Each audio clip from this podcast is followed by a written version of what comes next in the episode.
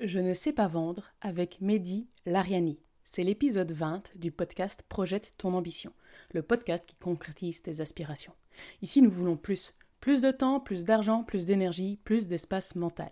Bref, tes ressources pour développer ton projet et atteindre tes objectifs en t'assurant sécurité et sérénité dans ton quotidien. Je m'appelle Amandine et je suis coach, nomade et multipotentiel. Alors salut à toi, où que tu sois. Je ne sais pas vendre. C'est une remarque que j'entends souvent de la part d'entrepreneurs, qu'ils soient débutants ou non. Mais ça veut dire quoi vendre? Où se trouve l'éthique dans cette action? Quels conseils suivre? Nous avons abordé ces questions avec Mehdi et bien plus encore. C'était la première fois que j'enregistrais un podcast avec quelqu'un en présentiel et pas via Zoom, et ça a été un vrai moment de partage que j'ai beaucoup apprécié. Je te laisse tout de suite écouter notre conversation et je te retrouve à la fin. Bonjour, je suis avec Mehdi aujourd'hui. Mehdi, comment vas-tu? Super. Et toi? Super bien. Bah écoute, euh, très bien, très bien. Là, c'est la première fois que j'enregistre en physique un épisode, donc, euh, donc ça va être cool. Ah bah c'est génial, j'ai hâte. Euh, pour les gens qui ne te connaissent pas, qui vont nous écouter, peux-tu te présenter, dire qui tu es, d'où tu viens, tout ça? Ok, en, en petite histoire. Que 28 ans en, en, en, deux minutes. Enfin 29, waouh. Euh, du coup, donc je m'appelle Mehdi, Mehdi Lariani. Euh, j'ai grandi au Maroc, à Casablanca. Pour ceux qui nous écoutent, là-bas il y a du soleil. Là on est, oh, là, on est à Bruxelles. Il faisait magnifiquement beau ce matin. Là il pleut. Donc je viens dans un endroit où c'est assez cool de vivre. Et puis jusqu'à 15 ans, mes parents ils ont décidé de dire bon, on va aller ailleurs. Et puis on est venu en Belgique. Et, euh, et moi, j'étais, euh, on va dire, l'élève un peu euh, toujours derrière, qui va pas faire chez le prof, mais il va juste rigoler. Voilà, moi je faisais passer mon, ma scolarité à rigoler. Et donc du coup, j'avais pas spécialement d'avenir par rapport à ça. Et puis je me suis dit, enfin mes parents, ils ont décidé qu'on déménage, donc je j'ai pas eu le choix, donc je viens. Et, euh, et, donc, franchement, c'était une chouette expérience. Et donc, euh, bah, à un moment donné, on grandit, on veut gagner de l'argent, on veut travailler. Donc, moi, comment je voulais travailler bah, C'était dans la vente. Et euh, parce que c'est comme ça qu'on m'a dit bah, viens travailler. Je travaillais dans un, dans un sorte de souk, je vendais des olives. ça, il y a peu de, peu de, gens qui le savent. Ils savent que j'ai vendu des biscuits à Casablanca, ouais. voilà, des, des, des, chocolats, des jouets, etc. C'est vrai, à, à 9 ans, j'ai commencé. Puis quand je suis venu aussi, il y avait quelqu'un, il m'a dit bah, viens, viens travailler. Donc, j'ai fait ça. Et puis après, je suis tombé amoureux de, de Microsoft. Oui, il y a peu de gens qui kiffent euh, Microsoft. Windows Phone, j'y ai cru. Pour ceux qui ne savent pas, c'est le smartphone de Microsoft, histoire d'expliquer, parce qu'ils vont taper sur Google. Et, euh, et, donc, du coup, quand j'ai découvert Windows Phone, donc, je suis tombé amoureux vraiment de l'univers, de l'écosystème que Microsoft proposait, et euh, je voulais bosser pour eux. Mais j'ai pas de diplôme, j'ai pas d'expérience, j'ai rien du tout. Et donc j'ai cherché par euh, tout ce que je pouvais comme information pour travailler. Et donc j'ai atterri chez HP, puis LG, puis Microsoft. Et euh, voilà, donc la vente, je, je, respire la vente, je, je, ne fais que ça. Je n'ai fait que ça en fait, avec le recul. J'ai touché au marketing parce que tu es obligé, euh, quand tu es indépendant, de maîtriser plusieurs casquettes. Évidemment. Mais euh, le noyau de tout ce que j'ai fait, vraiment le, le, le fil conducteur, c'est la vente. Que ce soit en présentiel ou à distance, j'ai envie de dire, j'ai tout fait. Quoi. Super intéressant. Et donc, Là, j'ai envie de dire, du coup, qu'est-ce qui a fait que tu es indépendant à l'heure actuelle Ah, c'est drôle. Euh, c'est quoi ton parcours ouais. pour en arriver à cette position aujourd'hui? Alors, ce qui s'est passé, c'est que j'ai travaillé pendant plusieurs années chez, chez Microsoft et euh, donc je l'ai fait ça en Belgique. Et euh, donc à ce moment-là, j'étais quasi euh, souvent dans le top 3, pas dire top 1, mais généralement, voilà, ça variait. Et donc j'étais chez mes responsables, je leur ai dit, voilà, je veux monter en, en grade, je veux, voilà, je veux évoluer. Et ils m'ont dit, non, mais pas parce que j'ai pas les compétences, mais parce qu'en Belgique, euh, on est un, dans un pays où il faut parler plusieurs langues, dont le néerlandais. Voilà, je vois ta réaction, tu comprends. Donc le néerlandais, je ne le parle malheureusement pas. J'ai découvert que très tard. Hein. Moi, je, je, viens à 15 ans. Oui, donc, bien euh, sûr, oui. Voilà. Donc, euh, on m'a dit que le néerlandais, c'était pas bon. Et, euh, et à ce moment-là, en fait, c'est que dans la phrase du refus, elle était assez. Enfin, moi, ça m'avait percuté. C'était non, tu ne parles pas néerlandais. Et non pas non, tu n'es pas compétent. Il y a une nuance à faire parce que généralement on s'arrête au non. Euh, moi, c'est quand on me dit non, je vais chercher le, le, pourquoi du comment, je vais essayer de contourner. Et en fait, quand on m'avait dit ça, ben, je me suis dit, ok, on m'a pas dit que j'étais pas compétent. Donc, je parle français, je, je me débrouillais à l'époque en anglais. Donc, comment je peux faire pour travailler en France oui. avec mes compétences? Et en fait, bah, encore une fois, chercher, rencontrer des gens, euh, faire en sorte bah, voilà, de, réseauter. Et puis je suis tombé avec euh, une agence qui travaille pour Microsoft France. Et donc, eux, ils m'ont fait découvrir cet aspect de formation euh, dans l'univers principalement B2B, donc pour les grandes entreprises. Donc je faisais avant le Covid, parce que ça faut préciser. Avant le Covid, ma vie c'était incroyable. Je faisais le tour de France, je formais des gens, des, des commerciaux, des démonstrations aussi, faire des salons, c'était incroyable. Et, et, donc à ce moment-là, il y a eu le Covid qui est venu. Et euh, à ce moment-là, je me suis dit, bon, euh, qu'est-ce que je fais? Je vends en physique, je vends en présentiel. Maintenant, tout est, tout est, tout est arrêté. Et un ami, il m'a dit, mais pourquoi tu ne vends pas pour quelqu'un d'autre? Donc j'ai commencé à vendre pour quelqu'un d'autre. Je me suis dit, attends, attends, attends. Au niveau du marketing, il y a un truc qu'on appelle build tu public, c'est-à-dire tu, tu, tu essaies de construire publiquement ce que tu fais. Et donc j'ai lancé un podcast. Et donc je me suis dit, ok, dans, un livre que j'avais lu, pour ceux qui ont envie de, le lire, qui m'a beaucoup aidé, c'est euh, Expert Secret de Russell Brunson. Il y a un chapitre, il dit quand tu crées du contenu quotidien pendant 5, jours, euh, ans, pardon, euh, l'aspect financier n'est plus un problème parce que tu auras déjà créé une communauté qui te suit, qui, qui, aime bien ce que tu fais, etc. Je me dis, oh, trop bien. Donc je vais me lancer sur un an, sur un challenge d'un an. Donc moi j'avais déjà fait des challenges de un mois sur euh, TikTok, sur Instagram, sur des trucs. Donc je me suis dit pour la première fois sur un an, c'est quand même faut le faire. Mais il y a une condition. Pour ne pas se décourager, pour ne pas se démotiver, etc., il ne faut pas voir les stats de ton podcast parce que au début, euh, mis à part euh, ta famille, et encore, et encore, il n'y a personne qui va le voir. Donc, vaut mieux pas voir les stats. Et donc, c'est une règle que j'avais appliquée quand j'avais fait les challenges sur TikTok. C'est mes amis qui m'ont dit, mais ça monte, ça monte. Je dis, arrêtez de me casser la tête avec ça. Moi, je ne veux que, répondre aux commentaires et liker les commentaires des gens. Le reste, c'est ce qu'on appelle des vanity metrics. Ça ne paye pas mon loyer. C'est ça qui est important. Donc je l'ai fait et je l'ai voilà pendant un an j'ai lancé le podcast. Et en fait au fur et à mesure de ces contenus que je partageais bah, il y avait des gens mais comment je peux faire comment je peux? Et, je me suis dit ah mais attends il y a peut-être quelque chose à, faire. Et, euh, et c'est là où je me suis lancé dans la formation. Par contre euh, je me suis rendu compte aussi que la vente c'est pas spécialement facile à vendre un accompagnement de vente parce que ça joue sur la psychologie. Ça veut dire que si j'ai un client ça veut dire qu'il doit s'assumer qu'il ne vend pas. Donc il doit assumer qu'il n'a aucun résultat et moi, je viens dans un métier où je ne peux pas leur miroiter des choses en leur disant mais c'est un problème de tunnel de vente, mais il faut faire de la publicité, mais il faut juste créer du contenu. Non, vendre, c'est à un moment donné, il faut que la personne euh, se confronte à une réalité et que les gens payent. Il n'y a pas de 36 000 solutions. Il faut que les gens ralassent. Il faut payer. C'est vraiment ça qui est important. Et les gens, euh, beaucoup, ils me disent maintenant, je vais tester une nouvelle stratégie, etc. Donc, j'ai la chance ou la malchance d'avoir que des clients qui sont conscients que l'argent ne rentre pas. Et donc, si ça ne rentre pas, c'est parce que on a du mal à vendre. Et donc, c'est le goulot d'étranglement de beaucoup d'entreprises, que ce soit des grandes entreprises ou des indépendants. Et, euh, et, donc, du coup, je me suis lancé, euh, je me suis lancé là-dedans, on va dire à droite, à gauche. Et puis finalement, je me suis dit, oh, je peux faire un petit truc sympa. Et donc, le, rêve, après, derrière, c'est de construire. Euh, enfin, mon objectif, c'est d'ici 2030, c'est de regrouper une communauté de 10 000 entrepreneurs, donc 10 000 personnes qui ont décidé un jour l'autre de dire, c'est bon, je me lance. Et que, bah, voilà, soit je les accompagne moi, ou c'est quelqu'un d'autre, ou eux-mêmes qui ont fait tout ça, mais vraiment de créer une communauté, parce qu'il n'y en a pas en France des gens euh, qui vont créer quelque chose comme en Amérique. Euh, mm. Donc ouais, on dit ouais, c'est trop américain. Ouais, mais inspirez-vous de ce qui est positif aussi. Et l'aspect de la communauté, on est des êtres humains euh, sociaux, mm-hmm. donc on a besoin de ça. En indépendance, on, enfin j'ai envie de dire, vendre c'est bien, mais quand il vend et qu'il n'y a personne à côté qui va le féliciter, il n'y a aucune dopamine, quoi. C'est ouais. genre c'est ouais, ok, trop bien. Ah, j'ai vendu. Il va le dire peut-être à sa femme ou à son mari. Bah, s'il y a du soutien, tant mieux, mais s'il n'y a pas de soutien, il va dire Ah, bah, il était temps. Alors que si tu as une communauté, bah ouais, trop bien, incroyable, mais c'est bien.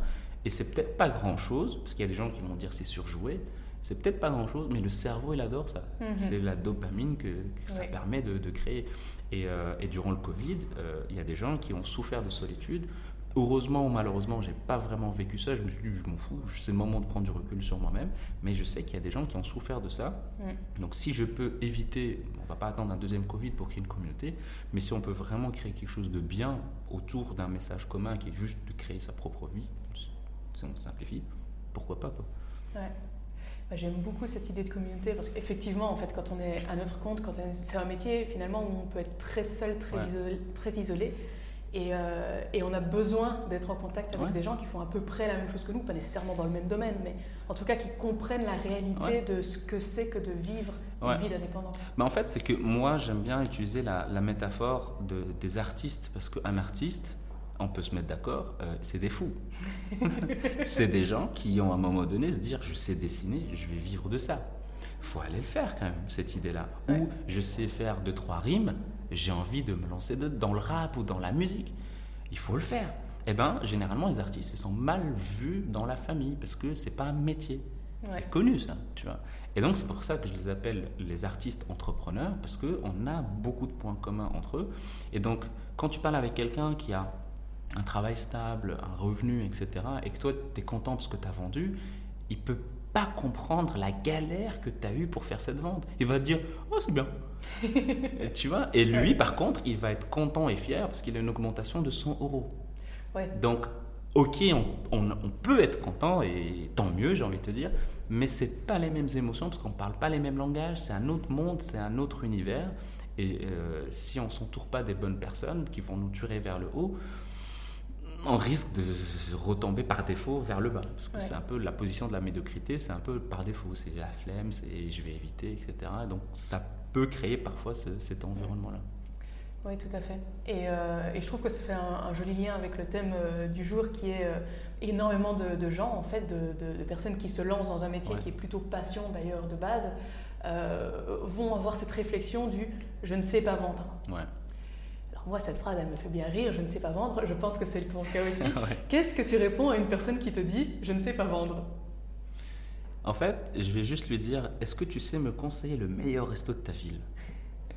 Il va le faire, il va dire, ah, attends, j'ai découvert le meilleur resto de burger là. Incroyable. Et en fait, il va me raconter sa réponse, il va me dire sa réponse. Et on va la décortiquer. C'est des principes de persuasion.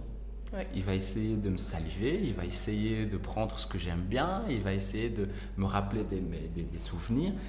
Il va certainement y arriver, mais c'est des techniques de vente. En fait, ce que j'ai remarqué, c'est que, c'est en Occident. Au Maroc, c'est un autre truc, donc je l'ai découvert il n'y a pas longtemps. Mais en Occident, c'est trop facile de vendre les produits des autres. Tu n'as pas de blocage, il n'y a pas de mais je vais pas y arriver, ah mais l'argent c'est sale, ah mais du coup il me paye, donc je l'appauvris. Il y a trop de trucs qui rentrent en compte quand on va annoncer son prix ou euh, annoncer son produit. Donc on se dévalorise une sorte par défaut. Et ce que j'ai découvert il n'y a pas longtemps, c'est que donc j'étais au Maroc là il y a, il y a un mois, j'ai vu mes parents. Et donc généralement il fait beau, on se soleil, etc. Tout est bien. Et ce jour-là, le jour où j'arrive, le lendemain, il pleut. Mon frère, il m'a dit, t'as ramené la pluie avec toi. C'est bien. Oui, la Belgique, euh, tout le monde sait qu'on ramène la pluie, peu importe où on va. Exactement, exactement. Ça, c'est notre deuxième chocolat. Et, ça. et en gros, il y a un truc qui m'avait frappé. C'était, donc il commence à pleuvoir, et genre même pas deux heures après, je vois une personne avec une sorte de charrette avec des essuie-glaces à vendre. Et je me suis dit, waouh, c'est incroyable. Et en fait, là-bas, on est dans un pays où il y a tout et n'importe quoi. Mais ce qui permet de faire sortir les gens d'une certaine pauvreté, parce qu'il ne faut pas nier une certaine pauvreté dans les pays euh, africains, en tout cas au Maroc, bah, c'est le commerce. C'est-à-dire avec un rien, on essaie de développer un business. Donc imagine cette personne, elle se dit waouh, il sort avec une charte. Peut-être qu'il était avec des fruits ou un truc comme ça, mais il s'est dit il y a un besoin tout de suite. Et donc, pourquoi il vendait l'essuie-glace Parce que comme il fait tellement beau, donc j'ai demandé à mon père pourquoi le gars il se pas avec l'essuie-glace, parce qu'on ne change pas un essuie-glace comme ça. Et il m'a dit, en fait, comme il fait tellement ensoleillé, bah, parfois avec euh, le soleil, l'essuie-glace ne, ne, fait pas les choses, enfin, ça, se, ça s'effrite, ou un truc comme ça. Voilà, pour ceux qui connaissent, corrigez-moi. Et, euh, et, donc, on a besoin de changer pour que ça fonctionne bien. Et donc, du coup, il y a ça. Euh, et, il y a d'autres trucs avec des fruits. Avec, euh, ici, en Europe, c'est, on appuie sur un bouton, on a un jus d'orange. Au Maroc, c'est des gens qu'on paye qui font ça. Donc, on peut robotiser tellement de choses, mais il y a des métiers qu'on peut, qu'on peut détruire dans certains pays par rapport à ça. Mais avec le commerce, on peut créer un business. Avec une simple compétence, on peut créer un business. Moi, pourquoi j'adore la vente? Parce que celui qui a envie de changer de pays, genre demain, il se dit c'est bon, j'en ai marre d'ici, je veux me casser. S'il sait vendre, il saura trouver un taf dans n'importe quel pays. Genre, n'importe quel pays. Même le pays le plus incroyable qui dit non, mais c'est pas possible. Si, à un moment donné, ce pays a besoin de, vivre, de, de, de, faire tourner l'économie locale. Et donc, même ceux qui sont contre l'argent, si tu sais pas échanger ta valeur contre une autre, tu ne peux pas. Donc, c'est une compétence. Et pour moi, c'est une compétence universelle. Et donc, comme en Occident, on se dévalorise généralement, on se dit, mais non, tu pas capable, parce qu'on se compare en Amérique, mais on comprend que le négatif, mais aussi le positif. Donc, dans le positif, c'est, mais tu peux le faire. C'est, c'est, tellement OK de pouvoir dire ça. Et eh ben ici, ben non, tu fais un truc, on te critique, etc. Si tu suis les critiques, tu n'arriveras jamais à rien. Et euh, c'est même pas ta question, mais je vais quand même le dire parce que je me suis lancé dans ce, ce, ce, truc-là. Mais au niveau des critiques, pour ceux qui se font critiquer ou ils ont peur d'être critiqués, les gars, euh, ces gens-là, ils seront pas invités le jour de votre enterrement, ils seront pas là et ils payent pas votre loyer. Donc ne donnez pas de l'attention à ces gens-là, c'est insignifiant. Donc voilà, je ferme la parenthèse, à moins que tu veux rentrer dedans. Mais écoute, si j'ai envie de rentrer dedans, on est parti pour un certain temps. Parce que pour moi, la critique, c'est déjà c'est symptomatique de beaucoup de choses, dont potentiellement la jalousie. Donc moi, j'ai envie de dire de toute façon, si vous êtes, si vous êtes critiqué, de toute façon, vous mieux de critiquer qu'être ignoré. Donc, si vous êtes critiqué, c'est que vous donnez des choses, il y a un résultat que des gens n'aiment pas. Et eh bien, tant mieux, parce que l'inverse de la haine, c'est l'amour ou je sais pas quoi. Mais en tout cas, quand on se fait détester, de l'autre côté, on se fait aimer. On ne peut pas, juste te détester pour te détester. Il y a toujours un opposé. Tu prends, je sais pas, on prend Eminem, euh, il a été mm. détesté dans les années 2000. Et ben, Derrière tout ce qu'il a créé pour le, le, monde du hip-hop, incroyable. Il y a des gens qui n'aiment pas Eminem. Ils disent, mais de quoi il me raconte? Eh ben, toi tu le détestes, moi je l'aime. Et eh ben c'est ça en fait. C'est que s'il y a des gens qui vous détestent, il y aura d'autres qui vont vous aimer. Et tant mieux. Moi je me rappelle quand, quand j'avais fait à l'époque des déballages sur les réseaux sociaux pour les produits et tout. Premier commentaire, donc première vidéo, premier commentaire, une insulte. J'ai regardé mon pote et je lui dis, mec, c'est bon, j'arrête. C'est bon, je suis célèbre, c'est trop bien. c'est un réflexe. Et, en fait, mine de rien, je me dis, mais heureusement que je suis détaché de tout ça. Donc je me suis dit, de toute façon, si t'es pas insulté, c'est que t'as pas encore été assez clivant pour montrer ta personnalité. Donc si t'es trop lisse, c'est qu'il y a un problème. Il faut, voilà. De toute façon, les gens nous détestent. Donc fais en sorte qu'ils le disent le plus rapidement possible. Et euh, du coup, pour revenir quand même à la vente, parce que sinon on est parti, dans... parti pour un certain temps, je pense. Euh, tu, définirais comment, toi, l'acte de vendre? C'est quoi vendre? Pour moi, c'est un accompagnement à la prise de décision. Hmm. C'est tout. Ok. Voilà, c'est tout. C'est, il hésite, tu l'accompagnes, il se décide. Et ne pas acheter, c'est une décision. C'est intéressant. C'est tout. Et je vais même maintenant aller plus loin. Euh, parfois, on, a du mal à accompagner la personne en se disant Ouais, mais j'ai pas envie de la brusquer ou de la forcer. Il y a beaucoup de gens qui ont peur de, forcer, parce qu'on a des images où on nous a forcé.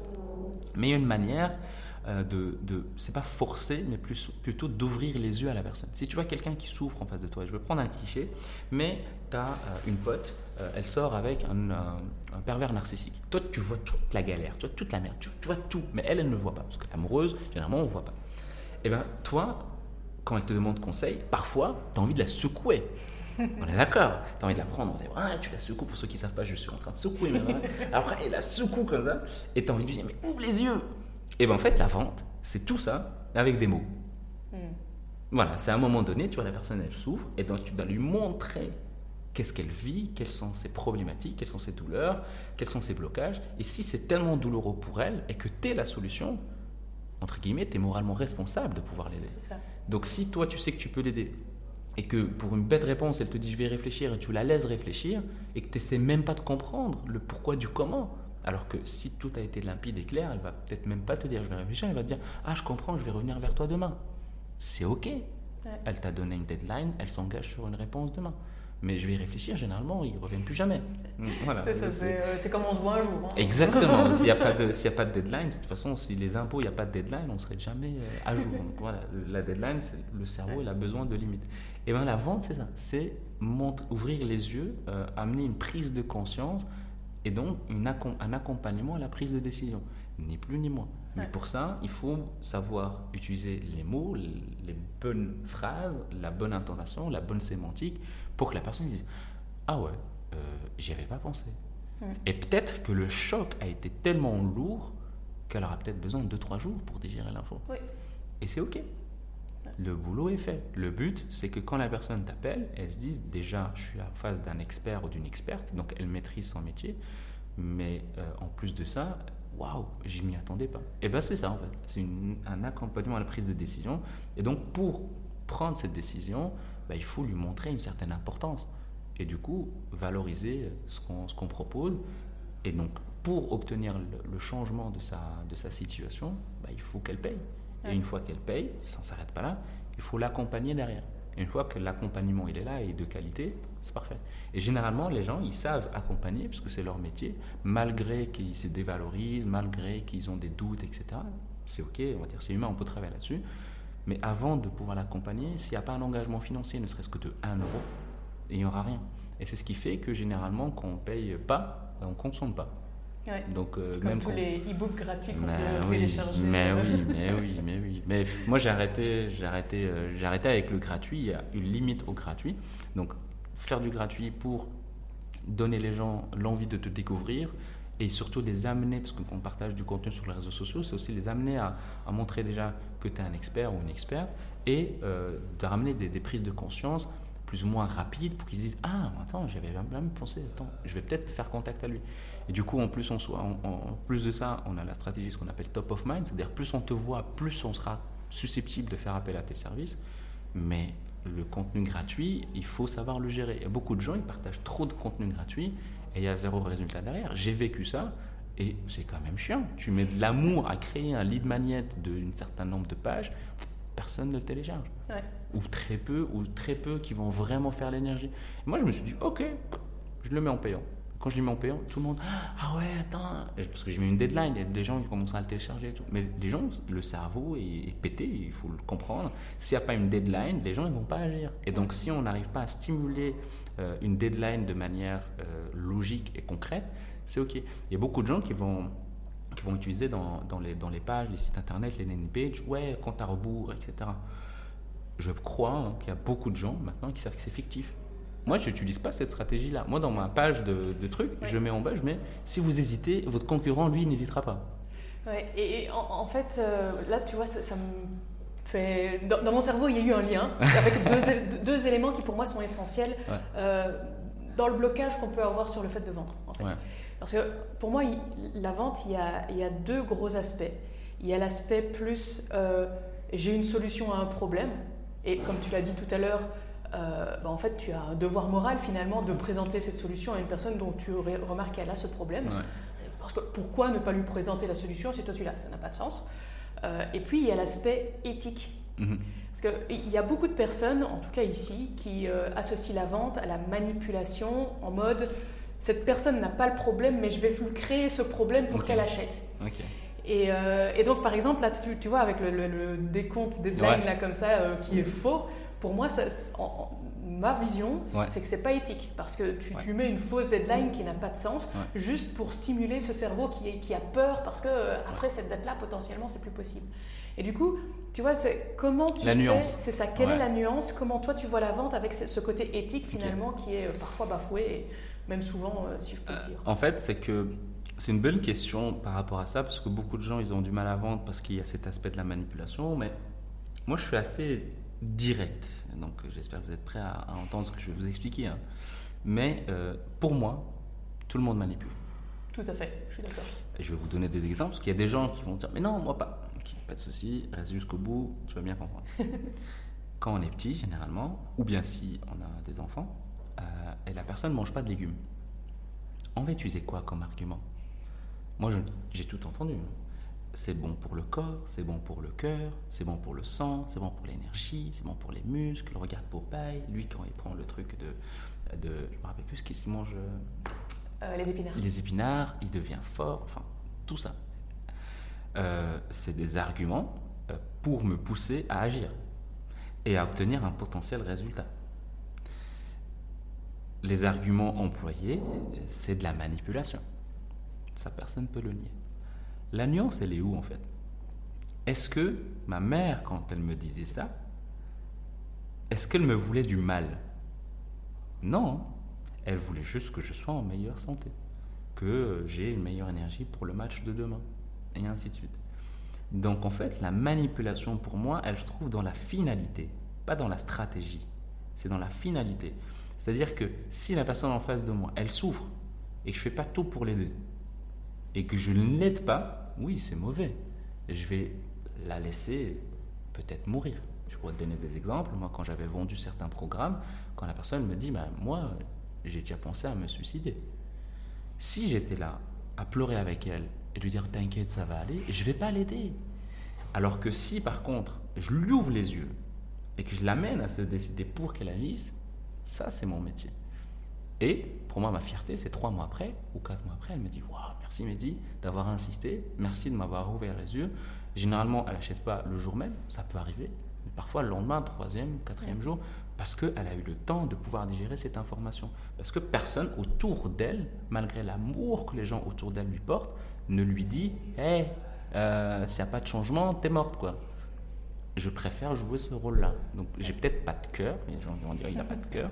Peut-être pas de cœur, mais pour moi, aider, c'est forcer la personne à ouvrir les yeux sur une certaine réalité. Quoi. Ouais, après, pour moi, tu vois, il y a une nuance quand même entre euh, influence et manipulation. Ouais. Euh, comme tu l'as dit, tout le monde manipule à un moment ou à un autre. Hein. C'est un bel exemple d'ailleurs avec, euh, avec les enfants et les, les, épinards ou les légumes de façon générale. maintenant, pour moi, en vente, c'est pas nécessairement de la manipulation qu'on veut faire, c'est plutôt de l'influence. Ouais. En fait, c'est une sorte de mélange de stratégies parce que il y a par exemple, on peut utiliser des stratégies de persuasion, stratégies d'influence, comme tu as dit, stratégies de manipulation, mais au niveau de l'éthique, parce que c'est là où, où, tout rentre en jeu, parce que les gens, c'est pas question de méthode, c'est vraiment, on peut par exemple faire en sorte de mettre une deadline et puis réellement le lendemain augmenter les prix. Et on peut avoir, c'est possible, hein, c'est juste que par flemme, on ne va pas faire deux landing pages avec deux prix différents, avec ça. Mais on peut le faire. Mais on peut le faire autrement. On peut se dire, OK, j'ai pas envie d'utiliser cette stratégie-là, parce qu'aujourd'hui, j'ai pas envie d'augmenter mes prix. Et c'est pour ça, moi, c'est ce que j'ai fait. Je sais que le prix va augmenter, je ne sais pas quand, mais le jour où je vais augmenter, je vais me dire, OK, je vais réellement mettre une deadline. Mhm. Et quand les gens ils vont pas acheter, ils vont atterrir sur une autre page. Et la première page, elle ne sera plus jamais existante pour eux. Et donc, du coup, pour moi, c'est la finalité. C'est est-ce que ce que tu mets en place, ce que tu dis, ce que tu fais, comment tu le dis, comment tu le fais, va aider cette fameuse personne à atteindre sa situation désirée. Mm. Si elle l'atteint, ok. Si elle ne l'atteint pas, bah alors il faut changer sa manière de faire.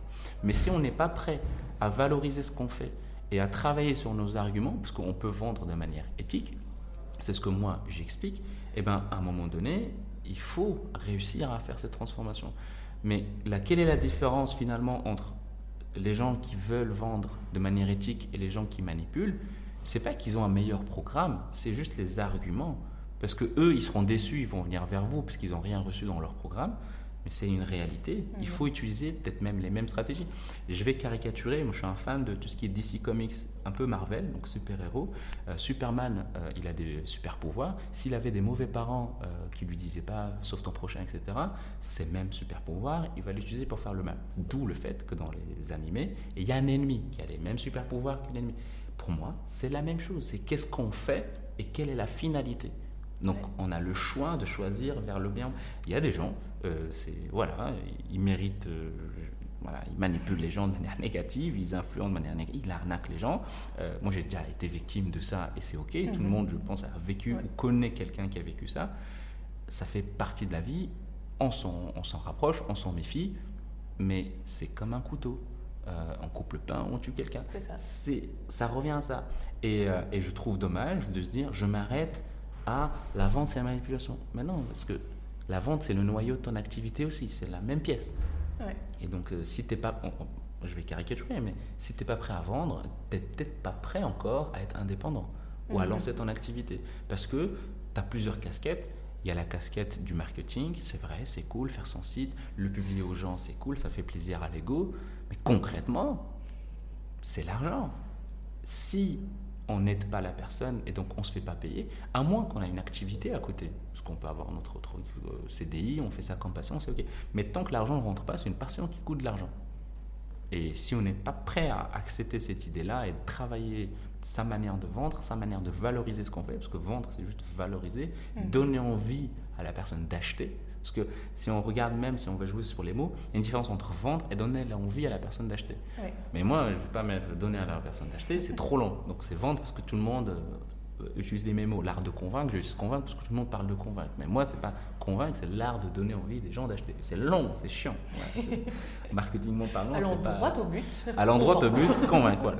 Et, euh, et, donc, du coup, le but, c'est vraiment de donner euh, l'envie à la personne d'acheter. Pourquoi? Parce qu'on n'aime pas qu'on nous vende, mais on adore acheter. C'est quand même drôle.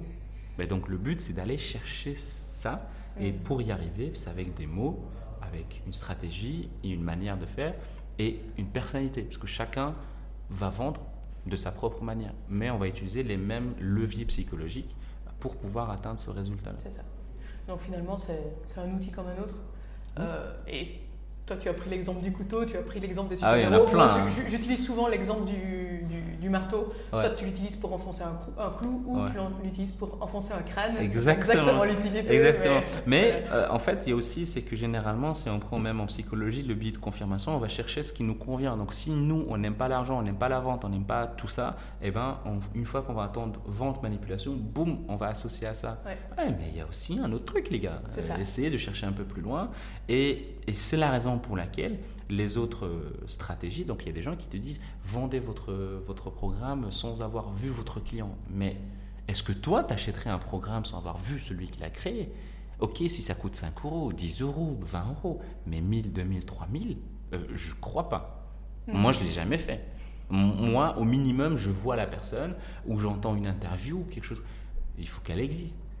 Donc, euh, c'est ça, le truc, c'est que vouloir être caché à chaque fois, donc faire que des emails ou euh, que de, la publicité avec des photos où on ne montre jamais sa tête, si on personnifie pas le truc, bah pourquoi en fait je vais acheter chez toi et pas chez quelqu'un d'autre qui lui, il, va essayer de faire une, une, petite vidéo, on va voir son sourire, on le voit même qui stresse, donc ça nous rapproche, etc. Euh, montrez-vous à un moment donné, on achète chez vous, on n'achète pas chez une photo, un logo, à moins que vous créez une image de marque eh ben, à moins qu'elle soit soignée, mais généralement on achète chez une personne. On va plus acheter chez Elon Musk que chez Tesla. Pourtant, c'est la même boîte. Et voilà, ça c'est la petite nuance. Et, euh, et, là, tu vois, je suis en train de me dire, euh, il, y a, il, y a, tout cet état, tout, tout ce côté psychologique, finalement, c'est vraiment un état d'esprit. Et, euh, et d'ailleurs, la personne qui dit je ne sais pas vendre, c'est une histoire qu'elle se raconte. Ouais. Et qu'est-ce que ça changerait pour toi qu'une personne change cette histoire en disant à la place du je ne sais pas vendre, je sais vendre. Qu'est-ce que ce seraient les conséquences dans la vie de cette personne? Ben, je vais. Pour moi, il y a des gens qui vont dire mais non, il abuse. Mais en fait, c'est obtenir tout ce que vous voulez euh, quand vous savez vendre. C'est-à-dire que euh, si vous êtes célibataire, ben, avec les mêmes compétences, vous saurez créer des conversations, donc être plus intéressant, vous sentir plus intéressant ou intéressante, donc rencontrer l'homme ou la femme de votre vie. Euh, avec vos enfants, bah, ils vont manger les légumes. Il faut croire que la stratégie de ma mère n'a pas fonctionné parce que je ne mange pas beaucoup de légumes.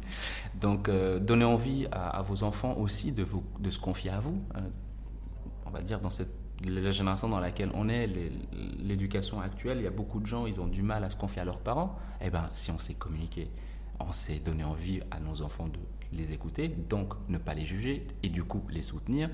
Donc ça crée euh, ces éléments-là. Si on veut chercher un travail, euh, on ne vend pas un CV, on se vend soi-même. Donc on vend un rendez-vous qui va être l'entretien, puis après, durant l'entretien, c'est nous qu'on se valorise. Donc ça peut déclencher énormément de trucs. On négocie un salaire, on négocie avec un client, on négocie un contrat.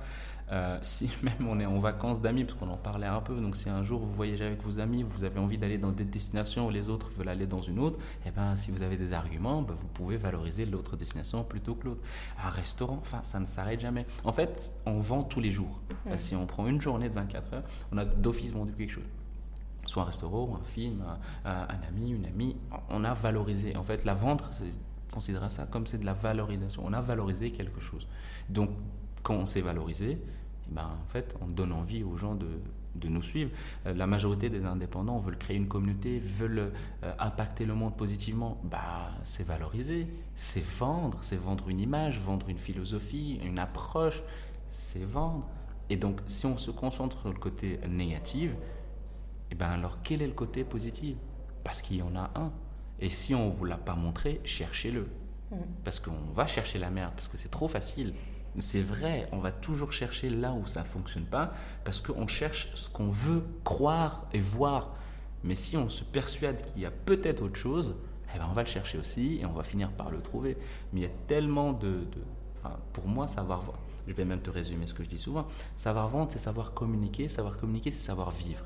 Hmm. Donc, savoir vendre, savoir valoriser. Et donc, si on a envie de mieux communiquer, on est peut-être même, il y a peut-être des gens, ils sont même pas indépendants, ils sont en train d'écouter ce podcast. S'ils maîtrisent des compétences de la vente, ils seront socialement beaucoup plus intéressants. Je dis pas qu'ils ne le sont pas ou qu'ils ne l'ont jamais été, mais ça va augmenter le niveau. Et c'est ça où ça va jouer. On a toujours généralement envie de se dire, waouh, j'ai envie qu'on m'invite aux soirées, j'ai envie de sentir unique, j'ai envie de monter sur scène, ou j'ai envie d'être valorisé pour ce que je fais.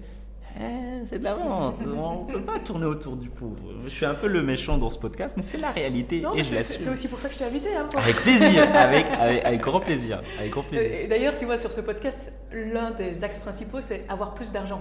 Ouais. Donc, euh, la vente, très clairement, c'est important pour ça. Ouais. Euh, si tu devais donner trois conseils concrets, tu vois, là, on, dit, on, suppose que les personnes qui nous écoutent, euh, ça va, elles ont compris le je sais pas vendre, c'est faux. Ouais. Je sais vendre, ok. Je sais vendre, mais en fait, euh, techniquement, comment ça se passe? Ok. tu, tu, aurais trois conseils. Alors, je dis trois, mais ça peut être. S'il y en a plusieurs ou un. C'est ça, ouais. Euh, donc c'est donc si on imagine la situation, quelqu'un il a envie de vendre, c'est ça? C'est ça, mais il sait pas très bien comment s'y prendre parce que pour le moment il a toujours cette réminiscence de croyance du je ne sais pas vendre. Il commence à se dire bah c'est peut-être pas vrai, mais concrètement je fais comment? Ok. Le plus simple c'est que quand vous êtes avec un prospect, posez-lui la question, ce serait quoi le programme parfait pour vous hmm. Donc ok on a collecté les données, généralement on le fait bien, parfois pas bien, mais Ok, explique-moi votre situation, où est-ce que vous en êtes, qu'est-ce qui a fait que, pour quelles raisons, etc. Donc on collecte un maximum de données. Et puis après, lui dire, bah, imaginez que vous avez une solution là qui s'offre à vous. À quoi elle ressemblerait finalement pour vous cette solution?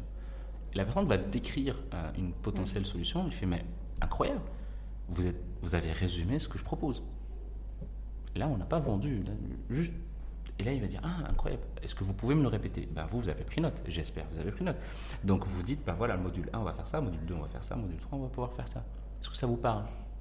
Ah, mais oui, trop bien, ok. Bah, le prix par rapport à l'information, c'est X euros. Hmm. Et c'est tout. Si la personne dit ah, ça m'intéresse pas, il vient de dicter sa propre formation. Pourquoi ça l'intéresserait pas? Tu vois? Et donc, oui, peut-être que ce sera à cause du prix. Et donc là, on isole l'objection. Mis à part le prix, est-ce qu'il y a quelque chose qui pourrait vous empêcher? Je dois en parler à ma. ma, je, vais souligner ce que tu viens de dire. Le, tu isoles le prix parce que le prix, c'est souvent une objection qui arrive, mais qui sous-tend une autre, objection. Chose, donc le fait de l'isoler et dire à part ça. Ouais. Et là, on attaque le, gros. C'est magnifique, le à part ça. Bah oui, à part ça, qui, qui ce qu'il y a?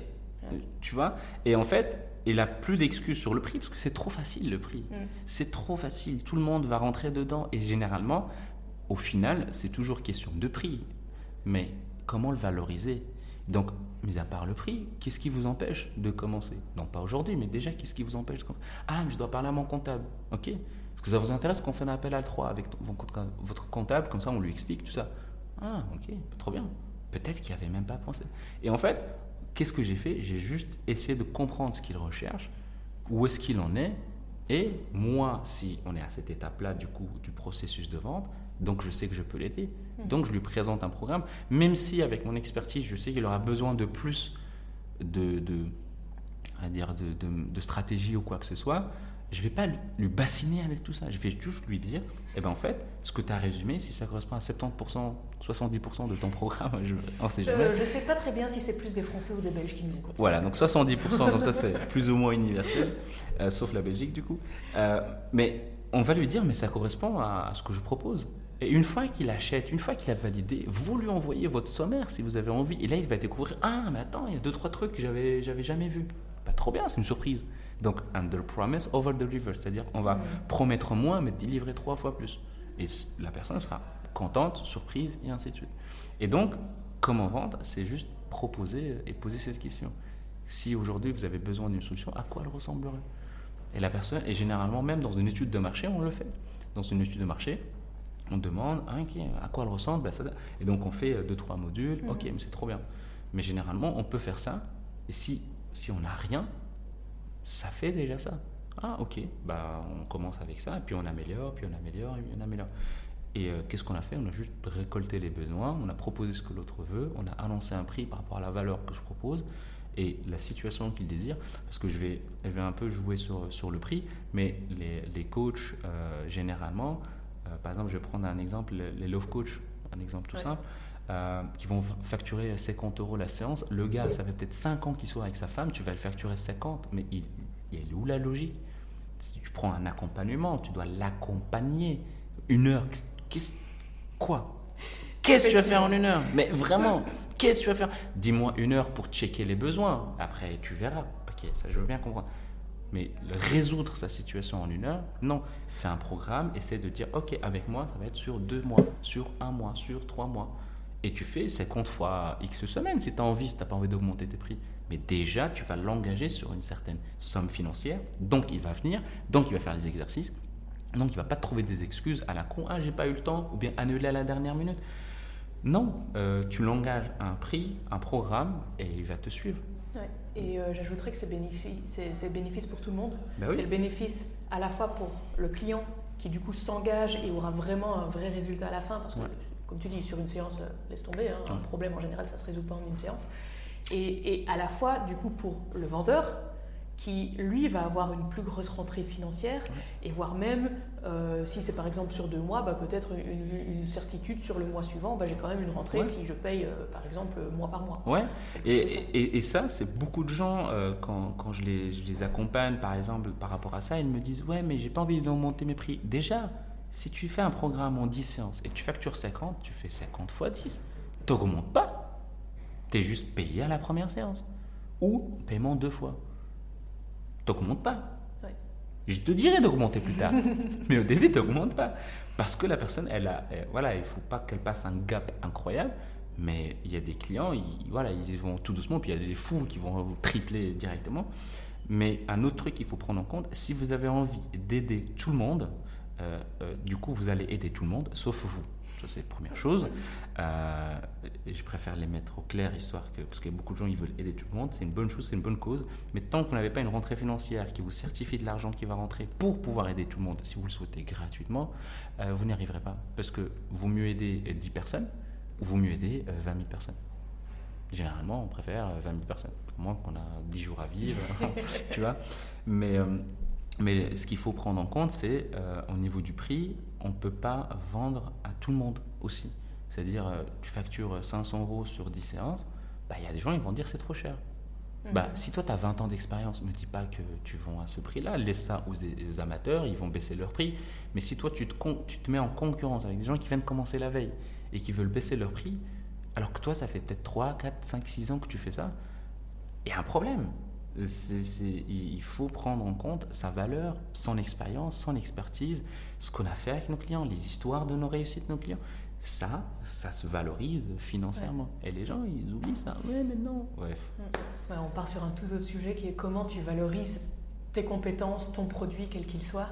Comment tu te valorises en fait? En fait, moi, je pars plutôt vers la fin. C'est quel est le changement final de ton client?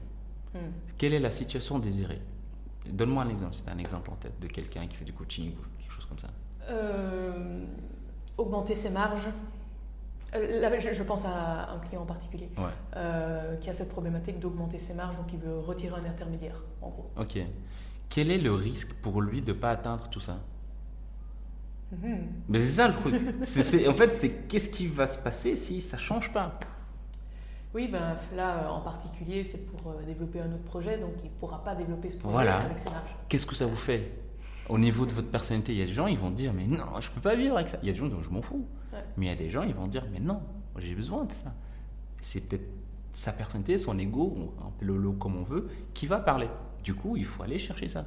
Donc, qu'est-ce qui va se passer? Moi, comme je te dis, il y a des gens, ils se suicident. Parce que la thématique, elle était profonde. Il y a burn-out ou perte de poids. J'ai entendu de ces choses forte. Eh bien, c'est ça en fait. Donc, ok, c'est cher, mais finalement, si vous faites rien, qu'est-ce qui va se passer? Mhm. Mais c'est une question qu'il faut poser avant le prix déjà, parce que ça permet de valoriser justement tout ça. Mais c'est quelle est la situation qu'il va vivre si ça ne change pas? Du coup, ça, c'est la première étape. La deuxième étape, c'est qu'est-ce qu'il va vivre quand il va atteindre sa situation désirée? Eh bien, quel est le coût? Est-ce qu'il préfère J'écoutais l'histoire tout à l'heure d'un. Je pense que c'était Ben Jerry's, donc les glaces. Euh, à l'époque, euh, quand ils, voilà, ils étaient en concurrence avec Agendaz et tout ça, euh, leur avocat, il facturait, il leur a dit bah, pour vous sauver, c'est 50 000 dollars.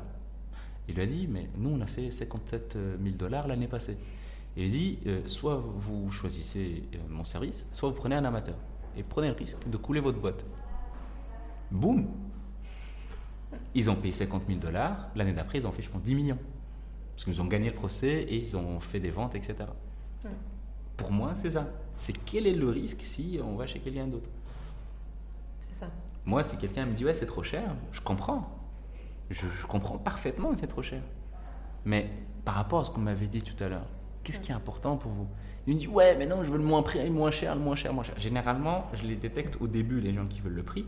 Mais admettons, il arrive jusqu'à là. Je lui dis est-ce que vous préférez la qualité ou est-ce que vous préférez quelque chose qui va être accessible au niveau du prix? Ah, je veux les deux, c'est pas possible. Et là, je suis en train de me dire, tu vois, euh, pour les personnes qui disent souvent je ne sais pas vendre, il y a aussi euh, sous-jacent souvent un problème d'estime de soi. Et donc là, tu vois, concrètement, pour ce type de personne, c'est compliqué de dire euh, tu veux de la qualité ou tu veux euh, juste En fait, c'est que moi, la question que je poserais à ces gens-là qui se sentent identifiés, c'est honnêtement, entre nous, si vous avez un prospect en face de vous qui souffre et que vous pouvez l'aider, est-ce que vous pouvez l'aider? Si vous hochez la tête en disant oui, c'est que vous pouvez le faire. C'est simple. Et il ne faut pas commencer à vous poser des questions qui ne vous aident pas. Euh, le monde est déjà méchant autour de nous. On va pas rajouter de la méchanceté en plus. Donc, si vous avez quelqu'un et que vous, vous avez des doutes, malgré les doutes, agissez. Euh, fake it until you make it. Donc, euh, faites semblant jusqu'à ce que ça marche. Et eh bien, faites semblant d'avoir confiance en vous. Mettez-vous en énergie.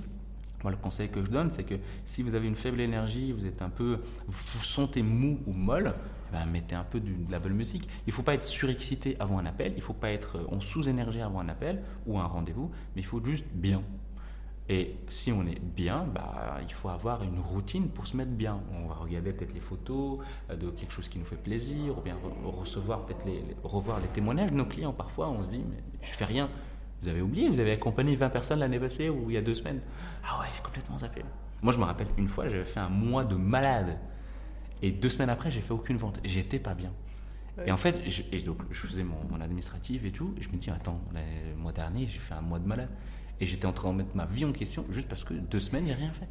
Et en fait, voilà, ça peut arriver. Et ben, en fait, je me suis dit, ah ben non, en fait, c'est juste le timing. Peut-être il y a différentes raisons. Et j'ai cartonné un peu après. Mais pendant deux semaines, j'étais pas bien. Mm. Et ça, ça, peut arriver. Il faut juste se rappeler de ce qui s'est passé avant. Le cerveau est pété, les amis. Il faut, faut, aller le soigner. Et tout le monde est comme ça. Il y a des failles et donc il faut aller les exploiter positivement. Donc on l'oublie vite. Moi, je fais pas confiance en ma mémoire. Donc il faut essayer de s'en rappeler. Ok, j'ai un client qui m'a qui m'a peut-être chié à la gueule il y a deux jours. Bah, comment je peux m'améliorer Tu vois? C'est pas. En fait, c'est comme la séduction. Un râteau, c'est pas nous. Hein. C'est pas, pas, pas vous c'est, elle a, donc je vais prendre, ah, je suis un homme, je, veux draguer une femme, elle me dit non. C'est pas moi le problème. C'est, elle a des critères auxquels je réponds pas. C'est pas la même chose. Donc, si je me dis je suis le problème, donc je vais remettre ma vie en question. Mais si je me dis elle a des critères auxquels je réponds pas, c'est plus facile, c'est plus simple, mm-hmm. c'est une réalité. Parce que si moi j'ai une fille qui vient me draguer et qu'elle n'est pas dans mes critères à moi, je vais également lui laisser un râteau. C'est la même chose il y a des critères, il faut matcher tout ça. C'est simple. La vente, c'est de la séduction. J'aime beaucoup cette phrase. Euh, je vois que c'est, fait, ça fait à peu près déjà 45 minutes qu'on parle. Ah, quand on aime, on compte Donc, euh, oui, je sais. C'est, parce que sur un podcast, tu vois, si on commence, on pourrait faire deux heures. Je crois que ça ne me dérangerait absolument pas. C'est vrai que j'avais fait, mais c'était en sortant deux, deux, épisodes. En plus. Euh, là, je tape plutôt sur 45 épisodes pour le moment. Du coup, aurais-tu un élément à rajouter? Qui paraît essentiel et dont on n'a pas encore parlé aujourd'hui Je réfléchis.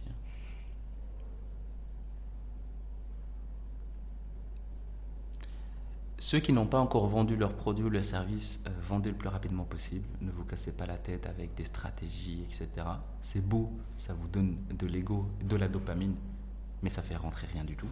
Donc, vous savez que vous avez une compétence qui répond à un besoin, allez chercher ce besoin, répondre à cette compétence.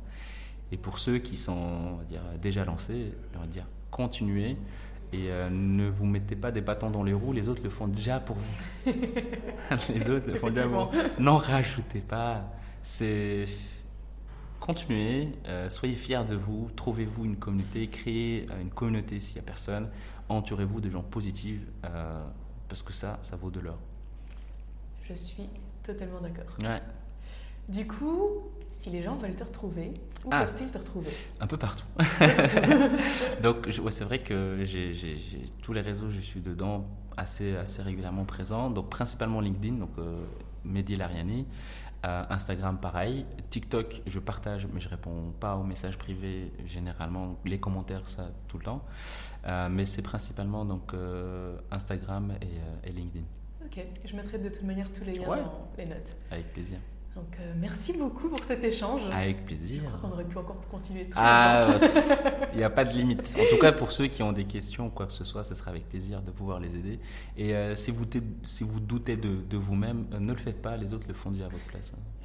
Mais voilà, on pourra continuer comme ça. Bah, sur ces belles paroles, je pense qu'on peut conclure pour aujourd'hui. Exactement. Merci encore d'être venu. Merci à toi, Amandine. Ciao. Ciao, ciao. Voilà. Que retiens-tu de notre conversation? Vas-tu encore dire euh, je ne sais pas vendre?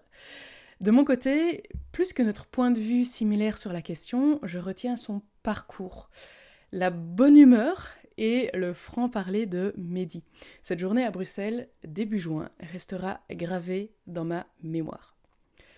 Voilà, c'est à toi de jouer. Si tu veux aller plus loin sur ce type de sujet, tu peux télécharger mon template notion de gestion de projet. Tu auras en prime accès à mes ressources exclusives directement dans ta boîte mail. Et si tu aimes ce podcast, n'oublie pas de t'abonner et de mettre une note et un avis sur ta plateforme d'écoute favorite. À bientôt!